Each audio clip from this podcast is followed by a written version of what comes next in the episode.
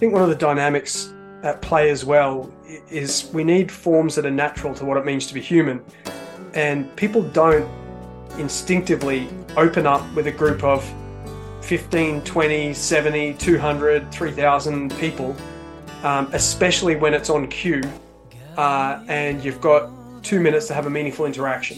What you're watching here, folks, is these two pastoral folks who are theologians and philosophers sneaking by a CEO, just a cold, hard capitalist who wants statistics. What are you thinking? Because I suspect you are thinking this is sounds stone cold crazy. Stone cold crazy? What's that about? We're in part two with Dr. Dave Benson with the London Institute for Contemporary Christianity. We're going to talk about alongsiders, whatever that means. We're going to talk about being with people as disciples are called to be with people, relationships. Carmen LaBerge is with us also to help make some really great points, great insight. This is a conversation that you want to catch when you think about leadership's role in making discipleship happen in any Christian community. Here we go.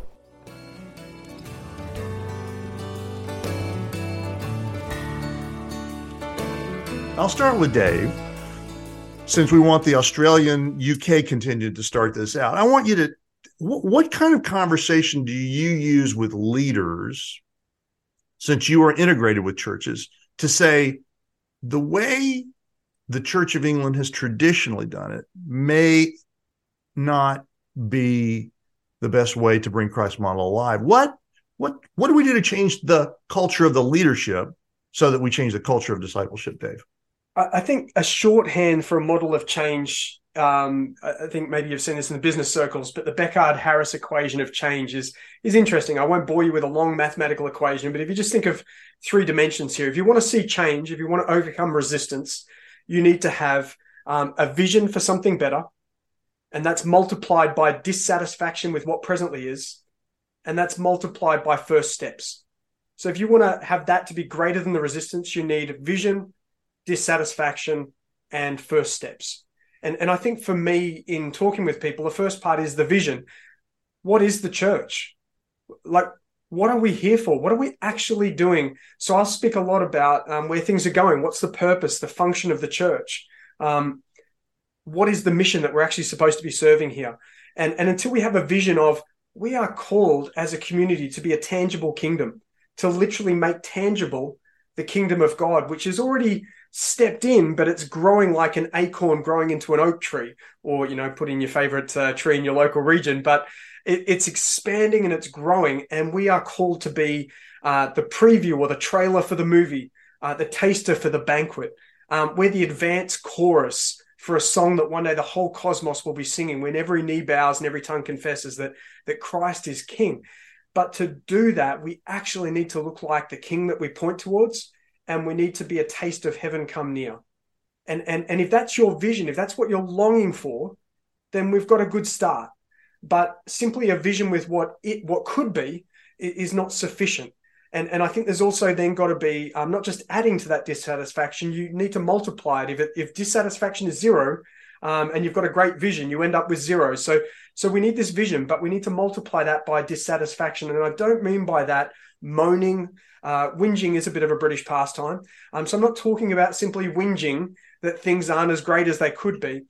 I mean, for instance, dissatisfaction with the fact that Barna's Connected Generation report for the UK said that of those who were brought up in the church, that by the time they reach kind of mid 20s, 73% of them have left their faith or at least left the church. Like it, it you and the thing is, this used to be harder to bring alongside leaders. But I find now when I start raising a couple of these questions, like as you said, you know, Carmen, I feel sad about this. How do you feel as you go to your gathering on Sunday and you sit there with your congregation? Tell me about it. What's going on? What I hear is burnout. I hear disappointment that they've been investing into a community for 20 years sometimes and they're not seeing significant transformation. I see um, a dearth of youth and young adults and a drain of that even worse since COVID. I see people who are tired of filling rosters or rotas, as you'd say in the UK, um, where they don't actually feel that their gifts are even known, let alone used. Um, I see people who um, feel lonely though they're regularly in the company of other people because their gatherings aren't honest and authentic. And the more they use the language of we're a family, the emptier they feel because the reality of coming for five minute coffee beforehand and 10 minute chat afterwards as you pack down and then a service where you look at the back of someone's head does not feel particularly like a family gathering. So, so I, I think just helping people name the reality of what they're involved in. So the wonderful vision, but the disparity of ideal as we're dissatisfied with it. And the last part is first steps. Now, when when you hear me share about Christ pieces, we had a freedom to experiment because we started something afresh. But that's not been most of my church life. And right at the moment, um, uh, my dear friends who lead the church that I'm part of, I wouldn't say it's a fully traditional model of church, but it's still largely as a Sunday centric model where most of what happens in that gathering is largely facing the front and is uh, quite a few songs, a little bit of sharing, uh, a sermon, and then normally some kind of appeal and a bit of prayer, and then largely off you go. We've modified a few things with discipleship series, which I think are brilliant. We've formed community groups. That's a core part of what we do. But these are one degree shifts. These are first steps. And I'm not critiquing the first step. You must have first steps to move from where you are to something different. And in, and in all of those little tweaks, I'm finding that people come alive and they go, this kind of feels like what we're meant to be as the church. And consistently, if you see people experience that, you get more freedom to change things further. But if you never experiment, nothing changes. So, vision, dissatisfaction, first steps. I find that's the kind of language, and just share those stories. People's missional imagination awakens, and church becomes healthier.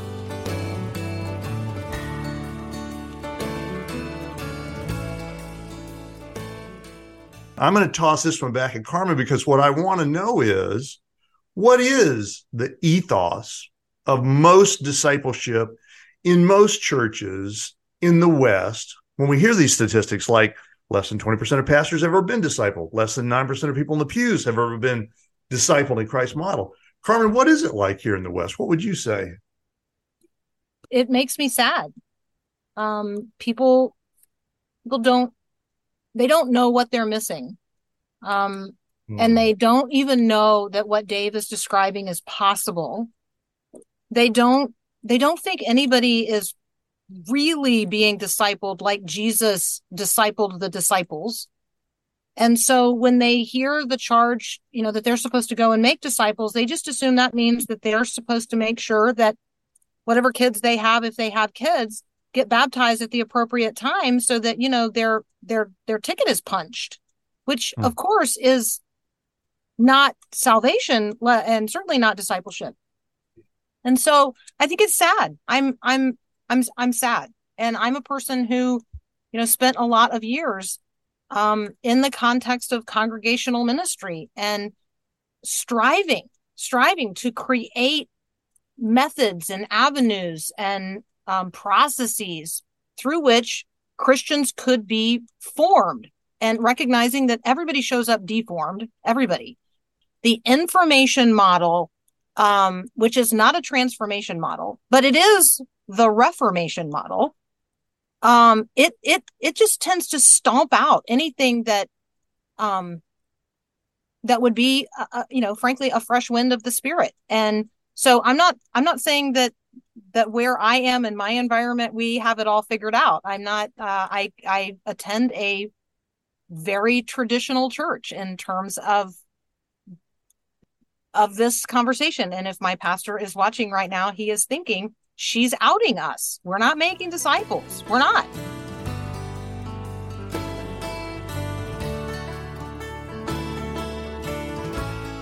What you're watching here, folks, is these two pastoral folks who are theologians and philosophers sneaking by a CEO, just a cold, hard capitalist who wants statistics. These wonderful stories, which actually tell exactly the kind of story we want to talk about. Leadership has to think about the environment they're creating for the people that are around them, or discipleship suffocates. And Dave's illustrating that. Carmen, what do you think about it in America when you think about leadership? What kind of a conversation would you have with leadership on this? Actually, going to ask you, Dennis, after after having heard what Dave has said, I was going to ask you, like, what are you thinking? Because I suspect you are thinking this is sounds stone cold crazy. Like this, like that sounds like a that sounds like a mess. That's like people are showing up with camp chairs and they're just like whoever shows up, like that's the leadership of the day. And it goes on for four hours. Like, have these people, like, what world are they living in? Is that what you're thinking, Dennis Allen? Well, it it was the Dennis Allen. Okay, I'm gonna be totally honest with you now. Isn't it terrible when people say that? I'm gonna be totally honest with you what now. Were you before, man? I, I continue to be one of the world's most expert professional sinners. In fact, if you spell my name Dennis backwards, you get the word sinned. I'm just going to say that out of the gate, right? So if you took the Dennis Allen five years ago and you said, What do you think, Dennis? When Carmen asked the question, I'd say, Yeah, he's a whack job.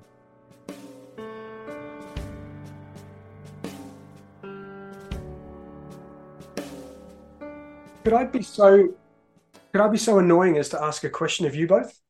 What's sure, first?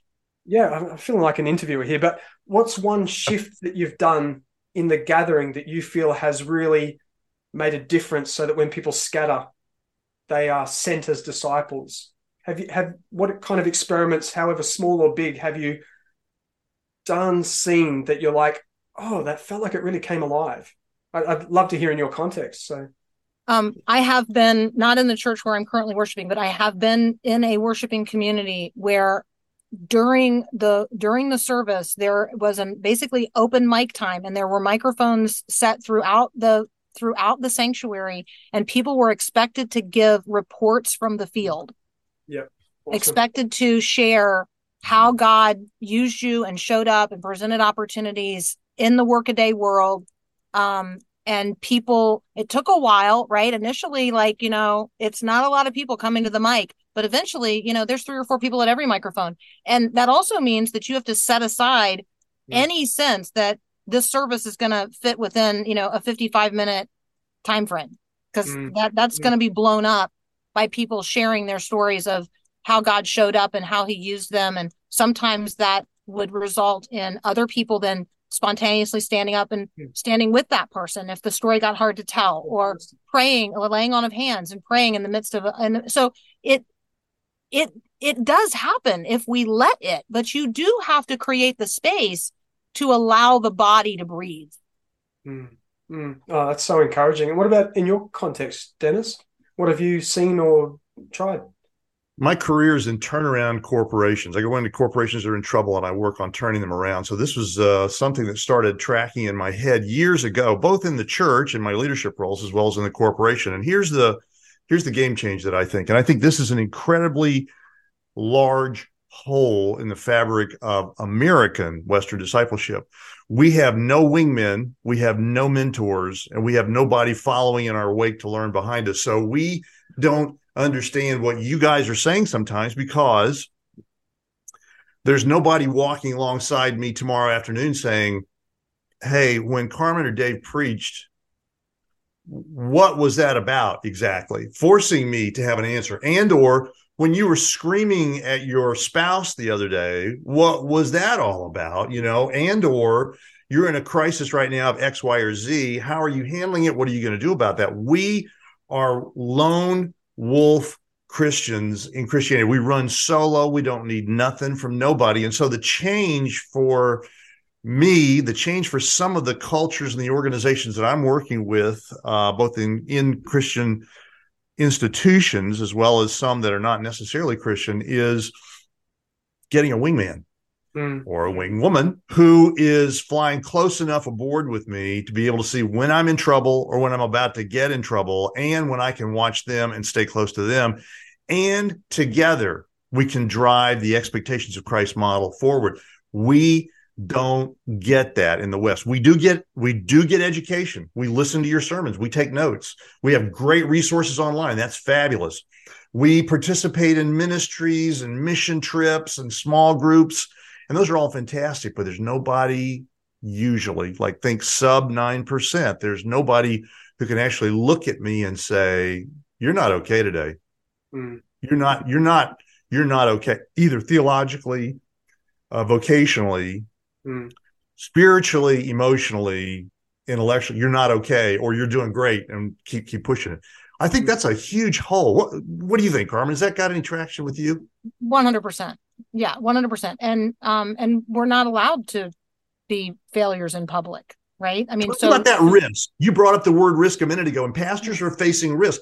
Track that for me, would would you? Well, I mean, I just immediately uh, one one of the things, Dennis, that you've said a couple of times, you know, you've referred to me as preaching. Well, that that does not exist in the world that I now operate in. Women don't preach, so pick a different word, because otherwise, nobody can hear you say anything because they're just hung up on that one word or subject. And so, I think that we have a lot of, I mean, you know, we just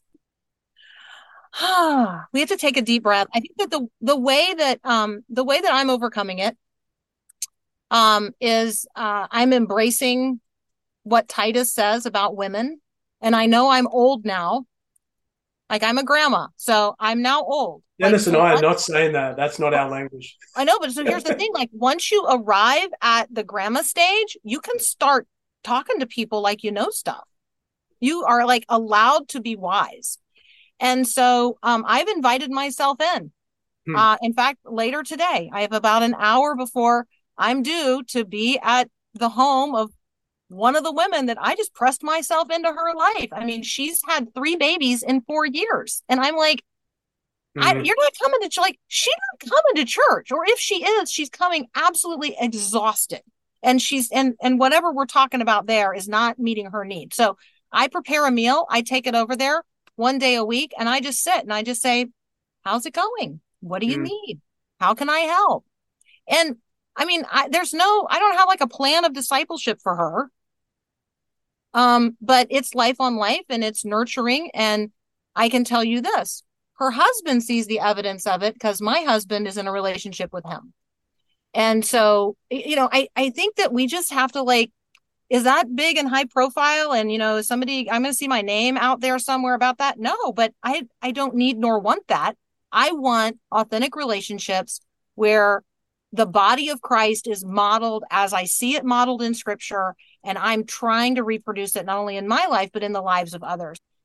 I think one of the dynamics at play as well is we need forms that are natural to what it means to be human and people don't instinctively open up with a group of 15, 20, 70, 200, 3,000 people, um, especially when it's on cue uh, and you've got two minutes to have a meaningful interaction.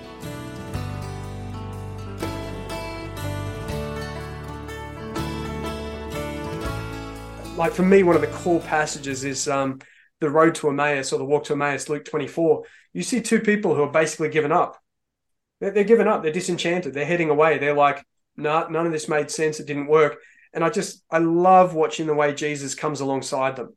A good friend of mine, Ollie Magnus Olafsrud, he um he was a head of navigators for many years, and he he chooses not to use the language of mentoring, but he uses alongsiders because it kind of captures that uh, mentor mentee disciple disciplee. It's the same word in the in in their context. So he's like, um, I want to journey alongside someone, and you see Jesus come alongside and even hide his identity somewhat and ask questions that in hindsight make him look dumb. Oh, what happened? What do you mean? What things happened? Oh, someone got killed. Oh, you know, what were you expecting? And and what's going on? Like he asks questions, he slows down to ask. And having listened, he then steps back to help them imagine this situation within the mission of God. So you see this process of listening, imagining, creating, communicating that forms them as people who are disenchanted, all of a sudden about facing and being re-envisioned for mission. And, and I'm thinking that's a slow process. He walked three miles with him. He chatted for a few hours and he probably journeyed with him for years beforehand. Cleopas and companion, possibly Cleopas's wife. We need that kind of patient alongside him. Those relationships are rare, but they should be common in the church. That's the heart of what it means to follow Christ.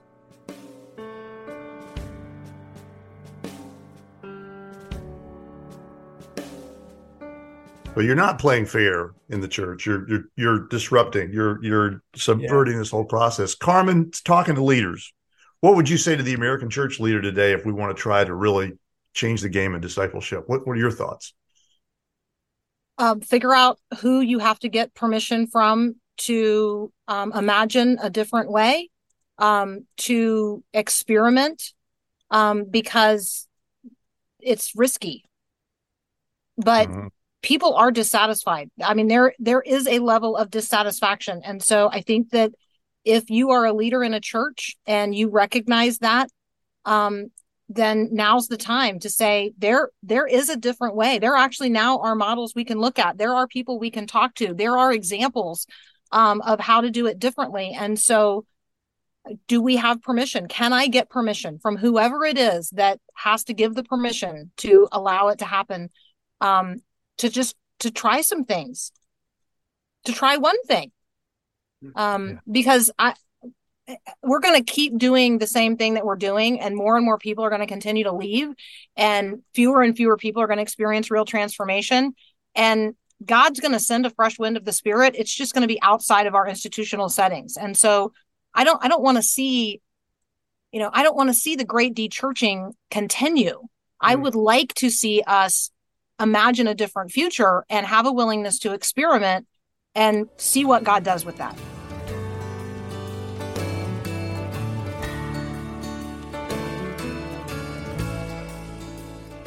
Dr. Dave Benson, London Institute for Contemporary Christianity. You're a disciple, you are a husband, you are a teacher, you're a philosopher, and you have really helped us think about discipleship today. How, I know people are going to ask, do we track you? How do we creep you? How do we stalk you if we want to find you?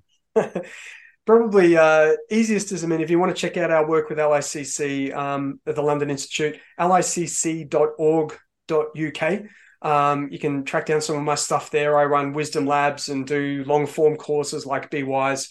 Um, and this might sound a bit old school now, but Facebook actually is kind of a helpful way because um, I, I, don't so much use it to say, here's my family holiday. Um, I tend to just share stuff that is inspiring me and challenging me and try and share out of the overflow. So, um, uh, so I'm regularly just posting things that we're doing, thinking about, engaging, trying to amplify voices that I think mess it up a little bit, but create a greater vision for what could be. So um, uh, it's maybe a way that you can easily get get uh, get hold of some of the stuff I'm doing. So that's um, uh, just Dave Benson. Hopefully you'll find me there. Yeah. You're seeing on the screen Dave's website information as well as the LICC. Great place to check out resources as well as what Dave is doing. And don't forget about Carmen's work with Faith Radio, Mornings with Carmen. Great broadcast. Uh, but just get ready. She will ambush you. So as you listen, be very careful and listen a lot. Carmen, thanks for being with us today. Thanks so much. What a privilege. Dave, great to have you with us today. Oh, so good to join with you both and uh, really enjoyed the conversation. Thank you. Would you help the church think more about discipleship? Would you help us get the conversation started to talk about the biblical discipleship Jesus gave us? Please follow us. Our website, www.thedisciplediemma.com. You can find us on YouTube, LinkedIn, Instagram, Facebook, and all the RSS feeds. If you'd follow or like us, you'll help us get leverage in the digital marketplace to talk about the fact that discipleship needs to be talked about. And as always, folks, thanks for listening.